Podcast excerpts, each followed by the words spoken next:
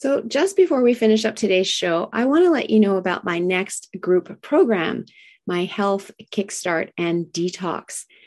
The best way to start diving into your health, if this is what you're doing and my podcast is motivating you to get started, is to start looking at nutrition, the right way to eat for your body and understanding that, as well as digestion, because you are what you absorb and not just what you eat.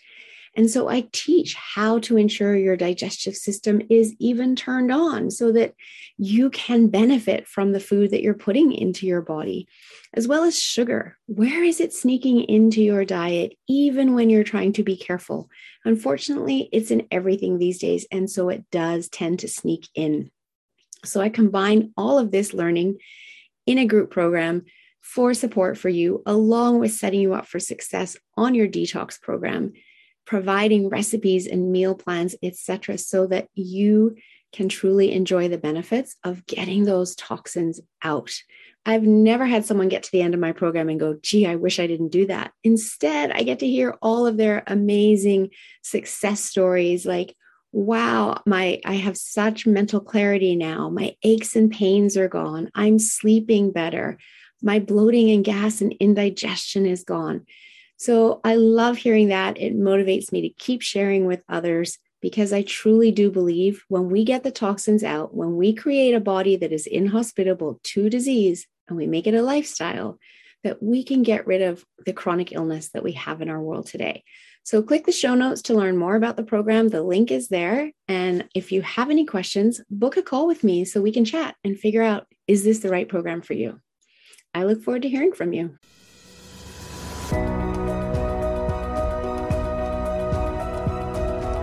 Imagine getting up every day full of energy as if you were in your 20s again. What would that be like? What would that be worth to you?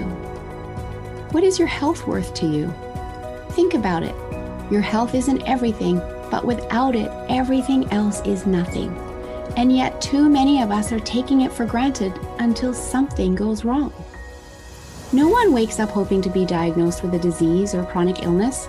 And yet we've never been taught how to be proactive in our health through our school system or public health. As a registered health coach and integrative health practitioner, I believe it is time this information is made available to everyone. Combining new knowledge around your health and the ability to do my functional medicine lab tests in the comfort of your own home will allow you to optimize your health for today and all your tomorrows. Don't wait for your wake-up call. Welcome back to another episode of the Don't Wait for Your Wake Up Call podcast. I am Melissa Dealey, your host, and I'm here today with Sally Reid. Welcome, Sally, to the show. Thanks for having me. You are more than welcome. I'm excited for our interview today. But before we get started, I just want to share a little bit about you with the audience. So Sally Reid helps people with impossible problems, any problem. Her 2 near-death experiences made it clear that she has an enhanced connection to the universe and the ability to transform people's lives by manipulation of the energetic patterns causing the problem. And for the last 12 years, she's helped people who have unsuccessfully tried everything to solve it, yet somehow they know there is a solution to their problem. The world is made up of energy and is subject to change. So autoimmune problems, business challenges, and behavioral or emotional issues change incredibly fast with Sally's help. So I love this, Sally, and it's why I wanted to have you on the show, because of course, the concept of the Don't Wait for Your Wake Up Call podcast is to empower people in their healing journey. And many times people are looking for different ways to heal, and they know that there are different ways to heal. And I know that's the type of person that's coming to me and the type of person that's coming to you. So we have a lot of synergy in the work that we do, but I would love you to share your story as to how you got into this work. Well, to be honest, backwards and kicking and screaming. Very often the way. Yeah. Very often the way. I don't want to do this. It's really funny how the universe does conspire and force and shove and create this funnel where you just must go down. And I did resist heavily for a very long time, to the point where I got tapped early. So in 2005, I was so resistant. There were, remember the swine flu back in 2005? Yes. Well, I caught it and I was willing. I'm fighting in my head. No, I don't want to do what you asked of me. And I said, I promise I'm going to lay here and die. So you don't have to make me do this. I'm yelling at God, right? Mm-hmm. And so, do you know what happened? Like 1001, 1002, 1003. My 16-year-old newly licensed daughter walked in my room and went, oh my God, Mom, you're blue, shoved me in the car and took me to the hospital. So after that, I went, okay. It's not my time. Yeah. It basically, it became patently obvious that I had a very unique gift. And that gift was to be able to understand and see the literal rocks that are in people's way when they're on their journey. And they're busily climbing over those rocks when I, like some crazy giant, could just reach in and pick up the rock and just flick it away. Or show them the rock so they know the way around it, whichever way they choose. Because those rocks are there not only for lessons, but they're also there because we put them there and we don't remember doing it. Mm-hmm. And that's the whole deal. And that's what I do. I help people find the rocks that are getting in the way of their ease. Right. And I love that you do. And I talk about this often is, do you want to choose the easy way or the hard way? And for people to know there is an easy way. There is an easy way. Because so often we choose the hard way and we have it ingrained in our mind that if it isn't hard, it isn't worth it, or et cetera, all of these limiting beliefs, not realizing the power of what we have in our own body, or in our unconscious mind, in our higher self, and to be able to tap into that or get help tapping into that from someone like you to show the easy way and how quick it is and lasting. That's true. And it's not really me doing healing. We're going to just stipulate that. Yeah. I'm simply the docent, and I am the conduit essentially that conspires with the person and whatever unit of energy they're working with to have it be gone. Because I have, in my hubris early on, charged in and done my work. And then the nice person put all those nice little blocks right back in the way because they didn't know who they would be without them. Right. So it has to be a collaboration. It has to be an understanding of, because we are sovereign, this thing here, we're sovereign. Mm-hmm. And so we don't have to be subject to anybody else's will. Absolutely not. Yeah. And so that's what I've learned, is to make it a collaboration. In fact, make it mostly the client's journey and not any of my own. It has nothing to do with me. I am the trusted advisor. Yes. And that's it. That's what I consider myself, is the guide. And I agree with what you're saying there, is I can't do the work for somebody who's sitting in front of me. They have to come ready and willing to do the work while I guide them through. And that I actually can do the work, but I shouldn't. Right. I can't, so I don't. I guide them through. And then it's up to them whether they're willing to do it or whether they're still going to cling to the rocks over here and resist. So, yeah, I love that. So you have been through an autoimmune disease yourself. I have. And I would love you to share that story, because there's so many people out there that get told by the medical profession, you have such and such autoimmune disease and you're going to have it for life. Bad for you. And here are the drugs that you need to take in order to manage it. As opposed to giving them the belief, I see the eye roll, giving them the belief that they can heal from this if they do the work. And it's not even work when you think about it. For me, it was the opposite of work. Here's an example. Like, I had this whole huge kit bag of musts and have tos and shoulds and can'ts and don'ts. And that sucker was heavy. And I carried it up all the mountains I needed to carry it. And as a woman in her 40s, you understand how we just plow through life. When I was in my 40s is when I discovered this. And so it was mostly just taking the rocks out of the bag and then finally realizing I don't even need the damn bag. It's empty. And then throwing it away. It was the deconstruction of all the muds, the musts and shoulds and have tos that helped my body to stop tripping over that stuff. Because autoimmune is just a symptom. It's not the disease. Mm-hmm. It is. And yeah, just for the audience's understanding, how long was that process for you? I realize it's going to be different for everybody. I did not have a trusted advisor. So It took me a minute. Right. It did take me a minute. And it also took a near-death experience on top of that. So I was getting sicker and sicker and sicker and sicker and sicker, as one does. And then I finally went to the doctor, who promptly said, "There's nothing wrong with you. Here, take Vioxx."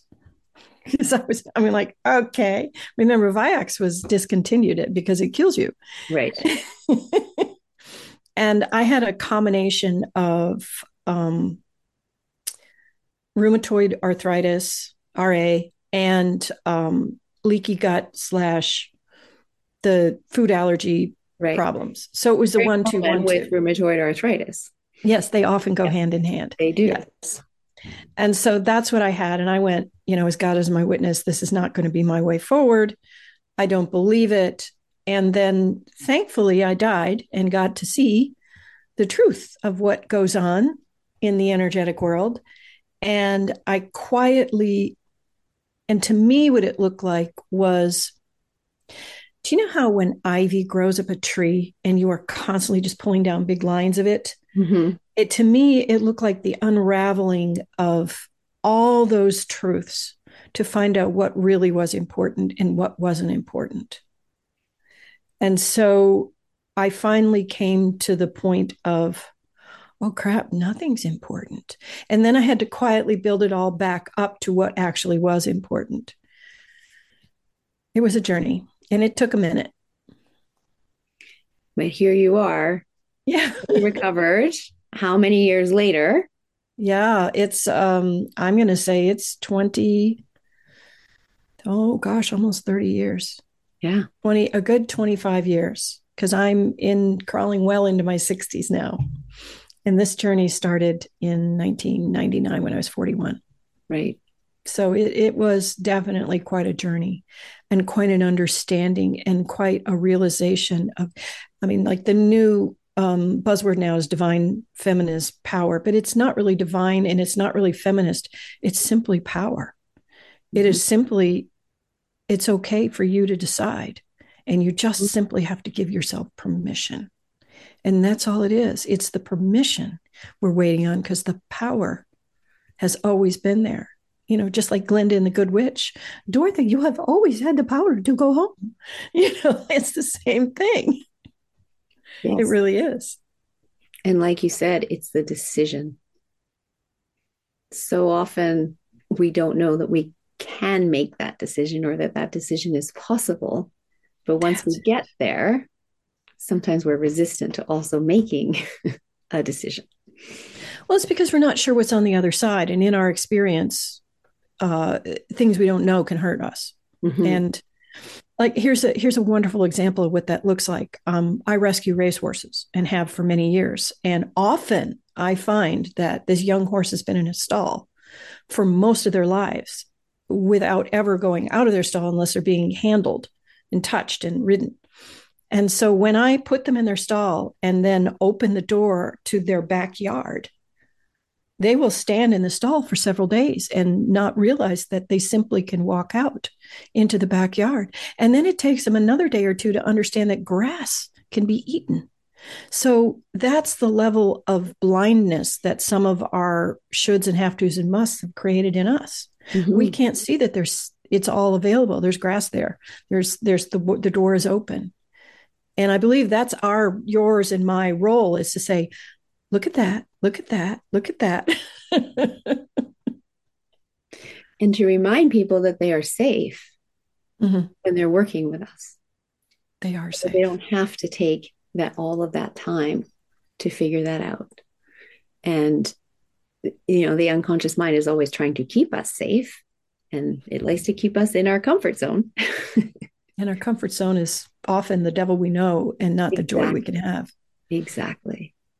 And so it's allowing yourself to open up and release those limiting beliefs that go with it and say, what's on the other side? What are the possibilities?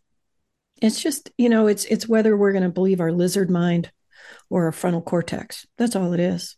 Exactly. Frankly, I'd like to have evolved a little past the lizard stage.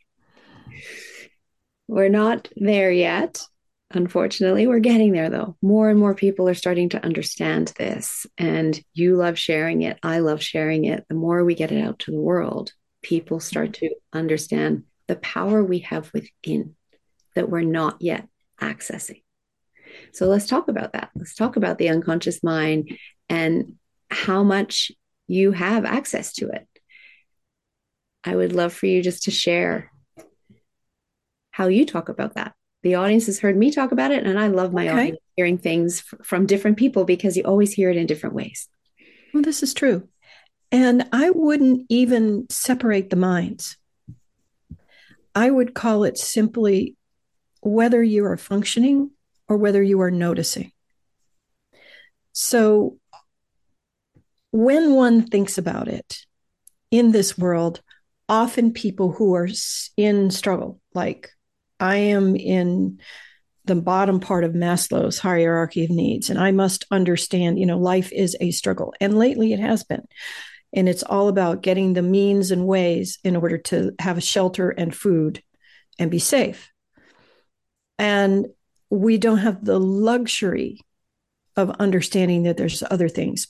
But I might say that's when we need it the most, when we are in that struggle state, because then we can, instead of being down in the struggle and in the fight, we can be up where the generals are looking at the fight and go, oh, those people are over there and they're not even paying attention to us. Why do we have to worry about them? And so what I would call what I do is helping people sort their truths into actually true and not so really true and completely level false. So it's the truths is, to me, is the opening window to get there. Mm-hmm. So if you can give an example of what that might be like for guiding someone through that process.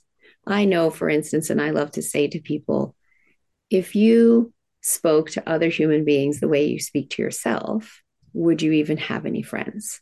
Because so much of what we listen to in our head is beating ourselves up and statements, worries that aren't even true. To me, that is another symptom. What that is a symptom of your lizard mind trying to keep your uppity self in line.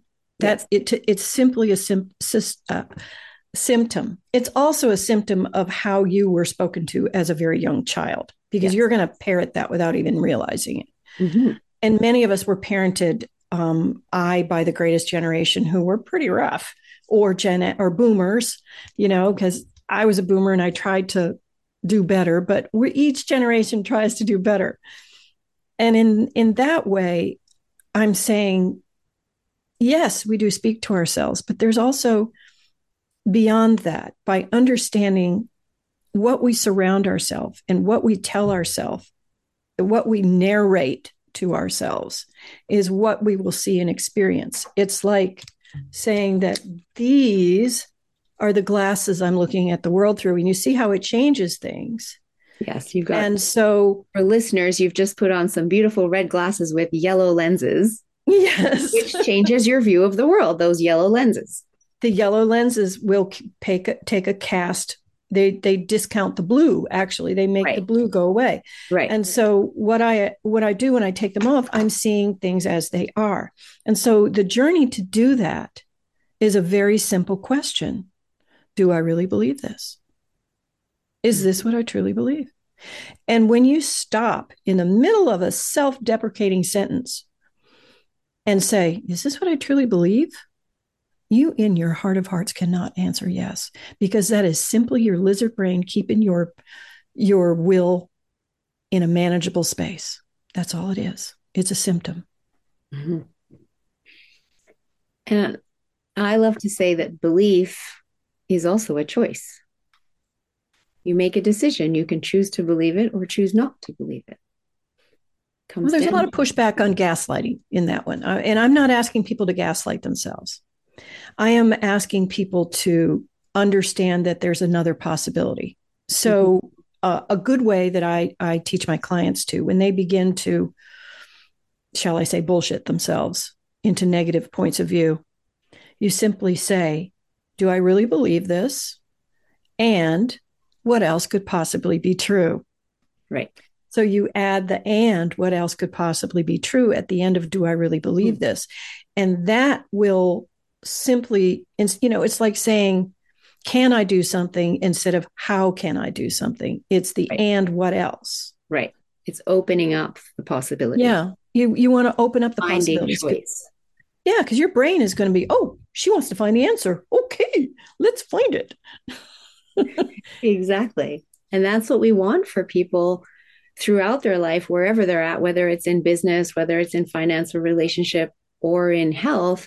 When you're working with coaches and practitioners, that's what you're actually coming for, is the opening up of choice, because you're in a place that's feeling stuck and you don't see the choices.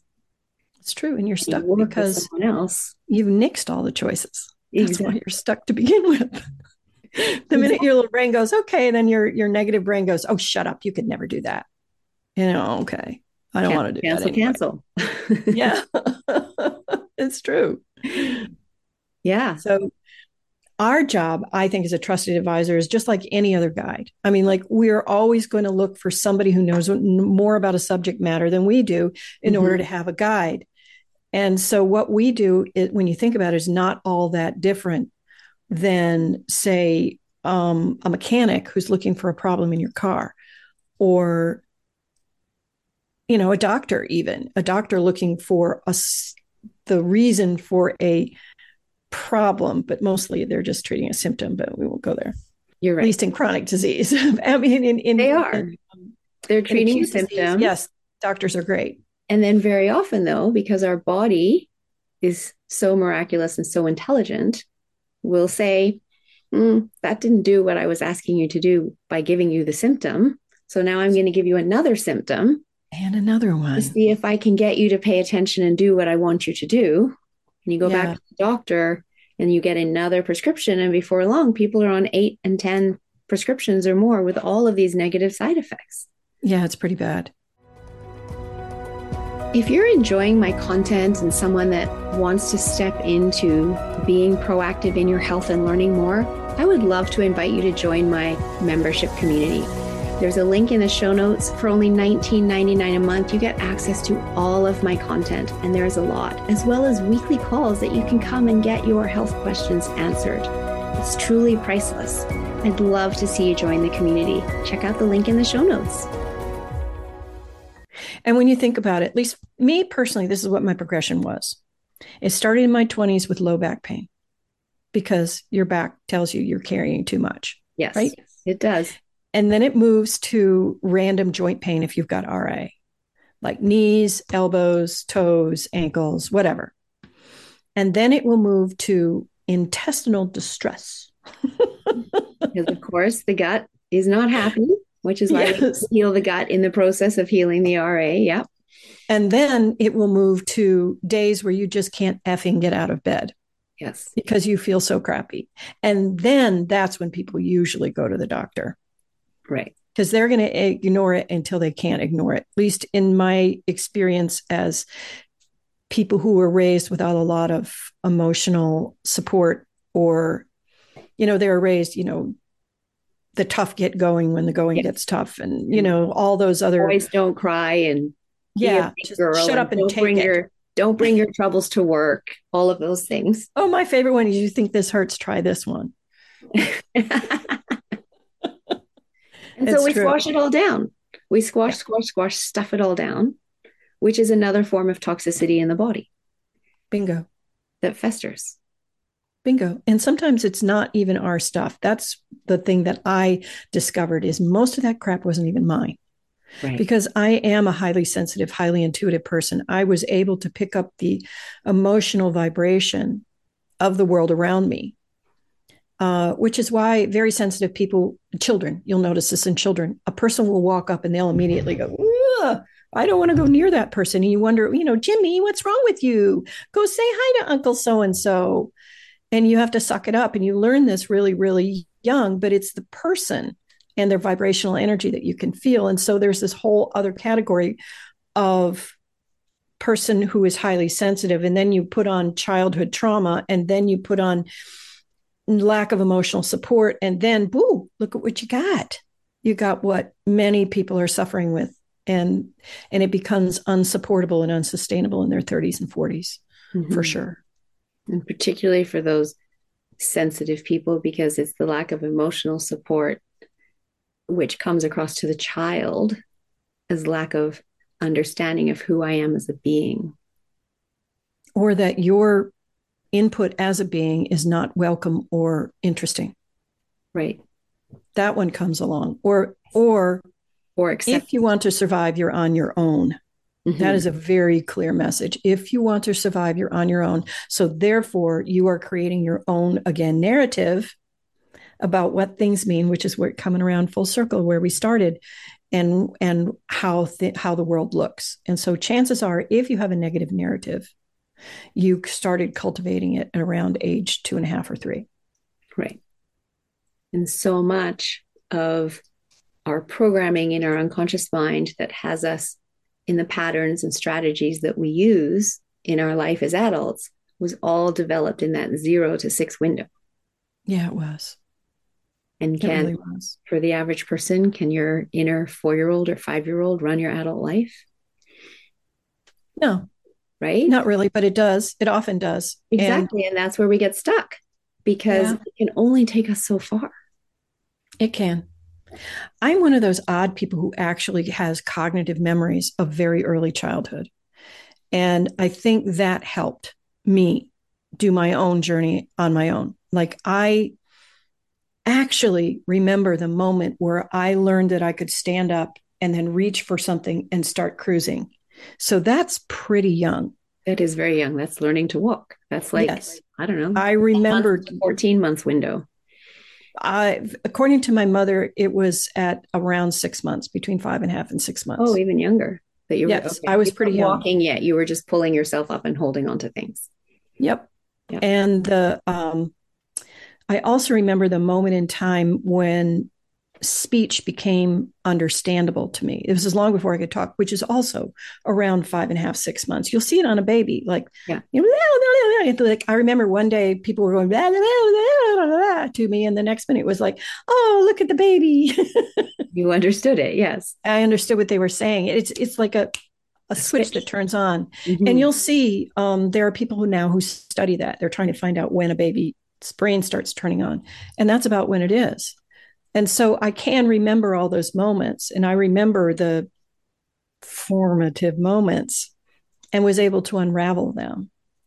And most people don't have that access. I don't understand why my memory was so good, but it is it's an interesting phenomenon to correlate what you remember and then think of it back and see it from this amazing bird's eye view of an adult who is a parent and is understanding a whole nother side of it.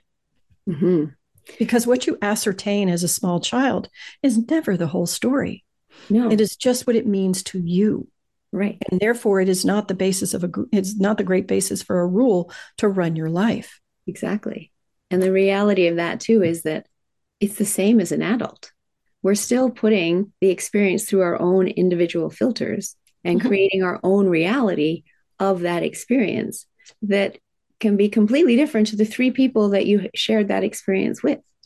Hence we have politics, which we won't even delve into here. No, we won't, but that's good. It's a good explanation for the political craziness. Exactly. And what I do want to ask you, just out of my own interest, is did you always have those memories Or did those memories come back to you after your near-death experiences? I've always had those memories. Always had them. Although I can say that the first near-death experience I had forgotten about, and then I re-remembered it after my second near-death experience. And how many years apart were they? Oh, gosh. The first one was when I was just around 3 years old. Okay. And the second one was, like when I said, in my very early 40s. Right. Okay. So big gap. Big gap. Makes sense that what happened at 3 that you don't remember, although sometimes we also remember trauma. However, you didn't remember and then you re-remembered. I remembered it. I mean, I remembered the moment before I died and I remember the moment after, but I didn't remember the experience of death. And until I re-remembered it. And it was pretty funny. Re-remembering it. Yeah, it was very funny. And the funny thing is I was driving down the road at the time and I was like, oh my gosh, there's going to be a third one if you don't get your stuff on straight. Yeah, we don't need an accident in the car right now. It was pretty funny.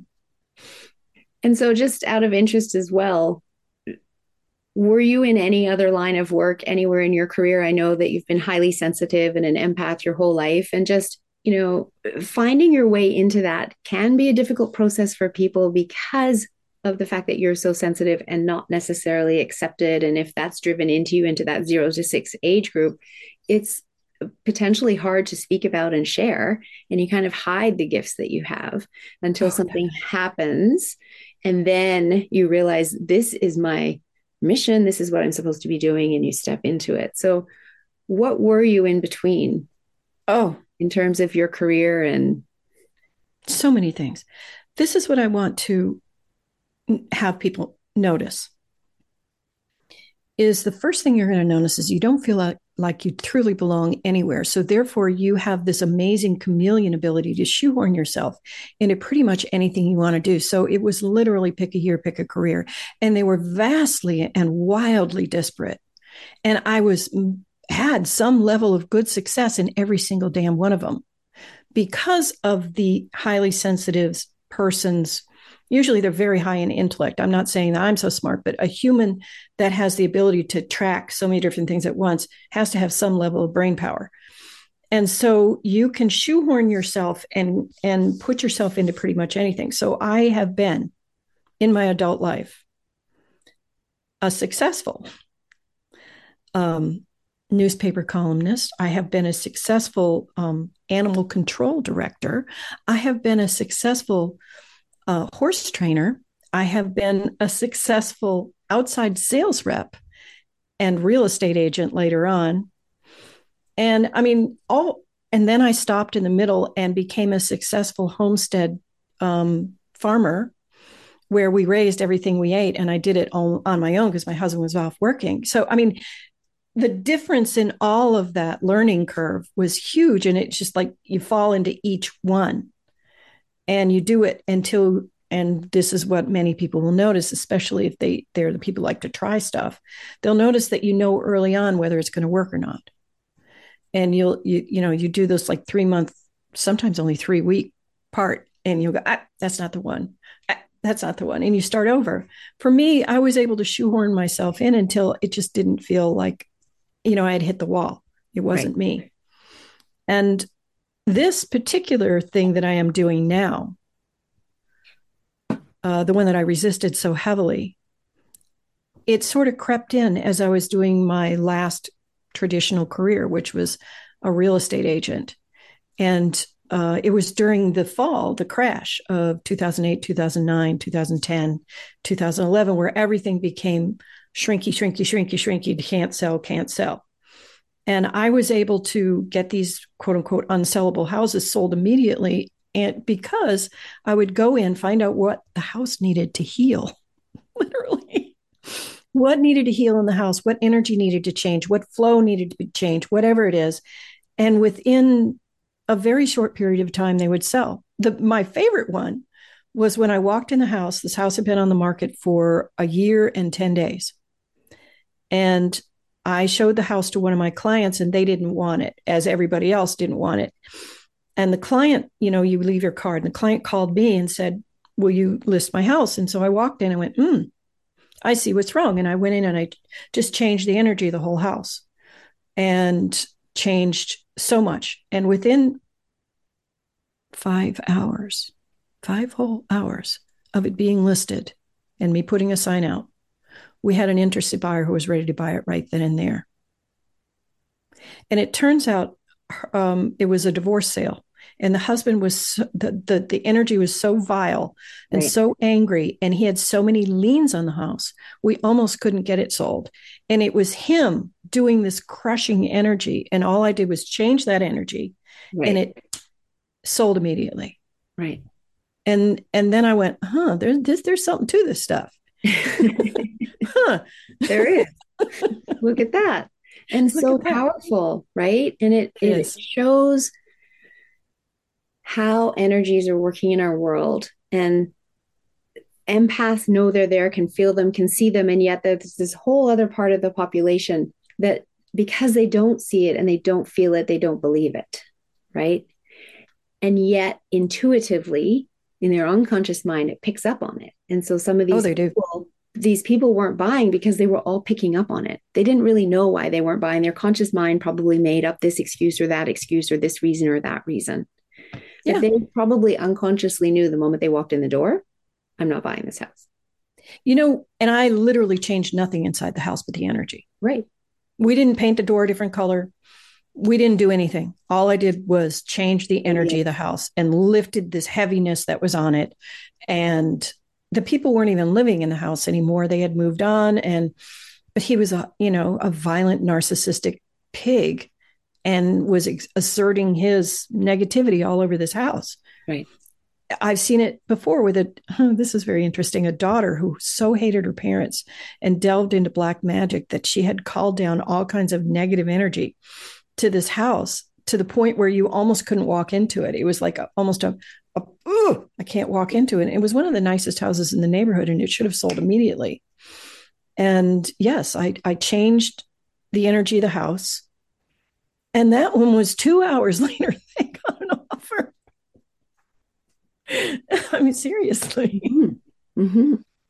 So yeah, I come into my office every morning and I clear the energy to start my day. And with a little ritual, I didn't always do that. These are things that I'm learning along the way as I continue my education in the power of our body and our energy fields, our unconscious mind, in the healing journey, because there's so much more when we delve down this path without any negative side effects. Yeah. I like to move beyond that and not even label negative and positive. I like to move it to the point of, it's not really negative and positive, because that's a personal judgment for everybody. To me, it is whether it's easy or hard, or whether it's effortless or it takes effort. Right. So when I walk through life, I set my own personal field as effortless, and everything that has effort can actually just move out of the way. Right. And so I find that clearing energy is redundant at this point, because I've set it on auto to become effortless. Right. And, for the longest time, my information was always choose easy. And I'm like, well, that's not right. You're not supposed to choose easy. Yes, it is. That's exactly right. And yet we're programmed that the easy way is the lazy way, or you're cheating or whatever. Right. And so that's why the easy way is the way for the hard way, but the easy way is the way. So that's a beautiful note to shift on here. I always ask my podcast guests this question. What does Don't Wait for Your Wake Up Call mean to you? It actually means a great deal, because my wake up call was facing a life of misery. And yet I had warnings for years that I chose to ignore. So you can make it, go back to the old proverb, a stitch in time saves 9, or, for the want of a nail, the horse lost the shoe, whatever. You can use whichever adage you want. It's all the same. And so what it means to me is get curious about when things change in your life. Don't just say, oh, well, got to learn to play with those little hurts. Thank you, Vince Lombardi. You just need to move forward, because we come from this culture, this patriarchal culture of what doesn't kill me, makes me stronger. Exactly. And we come from this suck it up and get over it culture. Both of us do. Mm-hmm. And, you know, we must thank the stiff upper lip of the English for that. Yes. So we're going to say no. And it has nothing to do with feminine. It has everything to do with noticing. Yes. And getting curious. And getting curious. So if something materially changes in your life, like you wake up and you have an unexplainable pain in your back, get curious. Go, I don't remember hurting my back. And then get curious about it. Exactly. And we can apply that everywhere. So it starts with the awareness, so that you're noticing, so that you can get curious. Mm-hmm. Even with things like, if you go to the doctor and they tell you have high cholesterol now and that you have to take a drug, get curious around, why do you have high cholesterol? Because you didn't have it 10 years ago, or maybe 5 years ago. Why do you have it now? That's a symptom. It is a symptom. Did you know my husband had quote unquote high cholesterol, and he came home with the drug? And this was when he was 60. He's 71 now. We never said a word to the doctor, never did anything. I helped him. And now that he's 71. Last time he went to the doctor said, wow, how come your cholesterol is normal? Exactly. It's a symptom. You get to then look for the underlying root cause. Getting curious helps you do that. Working with people that can help guide you through that process, if you can't do it yourself, is a far better option than just taking a drug, which you then become dependent on for the rest of your life. And it actually sets you up to have to go on other drugs. Exactly. So that's the unfortunate thing. And I like to look like asking for help. That's another big taboo. And so if you are the kind of person who does not ask for help and must gut through it, great. Pick up self-help books, pick up another way. Give yourself permission to notice and have more curiosity about things than just living in zombie knee-jerk, well, this will get better eventually, or not.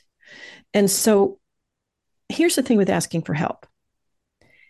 If you were to know everything, then why are you having a problem? Very true. Which is why people have brainstorming sessions with more than one person, which is why, you know, the very best think tanks have more than one person in them. And so you need many people's eyes in order to see the problem. And it works the exact same way for you. Having someone else helps. Yes. Because you're in tunnel vision and you don't see your own blind spots, and someone else can come in and see them right away. And it also comes down to the fixed mindset and the closed mindset, where the fixed mindset thinks they know everything. They don't need anyone else's help. And the growth mindset is that I can't possibly know everything because there's so much information out there. Who do I need to seek the support from that knows what I don't know? And it also is another layer. If it is painful, your 3-year-old self told you, I don't ever want to see this or hear about this again. Hide this now. Yep. And so you literally can't see it if you wanted to, because you have hidden it from yourself. And that's exactly like saying, oh my God, where are my car keys? Let me go look in my neighbor's house. It's impossible. So that's why you need somebody else to come in and say, look, your car keys are on the coffee table. They've been there the whole time. You can't see them because they are blue and you're wearing blue blocker glasses or something. I mean, it's that simple. It is. It absolutely is. So if somebody wants to work with you and connect with you because they know they need your services, how do they get in touch? Well, the easiest way is to go to my website, which is my name.com, sallyreid.com. There are ways for you to email me, or you can fill out an application to work with me and we'll get on a call together, a free call just to chat and find out what your situation is like. You also can join me on my social media. My favorite one is TikTok at this time. And that is at blisslife_coach. I am blisslife_coach on Instagram as well. And I'm also in on YouTube as just plain blisslife coach. So if you would like to follow along or get in touch with me, that is the easiest way. I do put out videos, little short form videos that give you tips and tricks and stuff on how to do things a little differently. That's wonderful. And I'll make sure all of that is in the show notes for everyone as well. And you also have a gift for the audience, a meditation. I do have a gift. And did I give you the email? I mean, the link for it. Yes. Yes. SallyReid.com/healing gift. Yes. That gift is a guided meditation to help you sort of shake hands and get to know that person inside of you in case you haven't. And it gives you a window that you can look through and get curious about. I love that. So I highly encourage everybody download that meditation and listen to it once a day. Just once isn't enough. Listen to it once a day, because each time you listen to it, it will build on your ability to connect with that person inside of you. Yeah. Thank you. Thank you so much for being here, Sally. Are there any last messages you would like to leave with the audience? My favorite thing that I love to tell people, not only choose easy, also always choose what makes your heart soar. It's the easiest way to decide. I love that. I love that. Thank you so much. This has been a fabulous conversation. To all of my audience, really listen to what Sally shared today. It gives you choices and possibility. And even if you don't feel like you need this work right now, you probably know someone who does. And please share this podcast with them. And thank you for always being here and tuning in. I'll be back again next week. Thank you for investing this time with me on the Don't Wait for Your Wake Up Call podcast. I'm so glad you joined in. If you can take 2 minutes to share this episode with someone you think can benefit and have a positive impact on their life, that would be wonderful. Please leave a review by going to your favorite podcast listening app and let me know what you enjoy or would like to hear more of.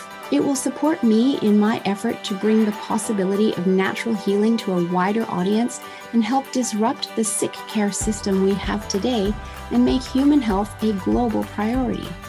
Health is your true wealth.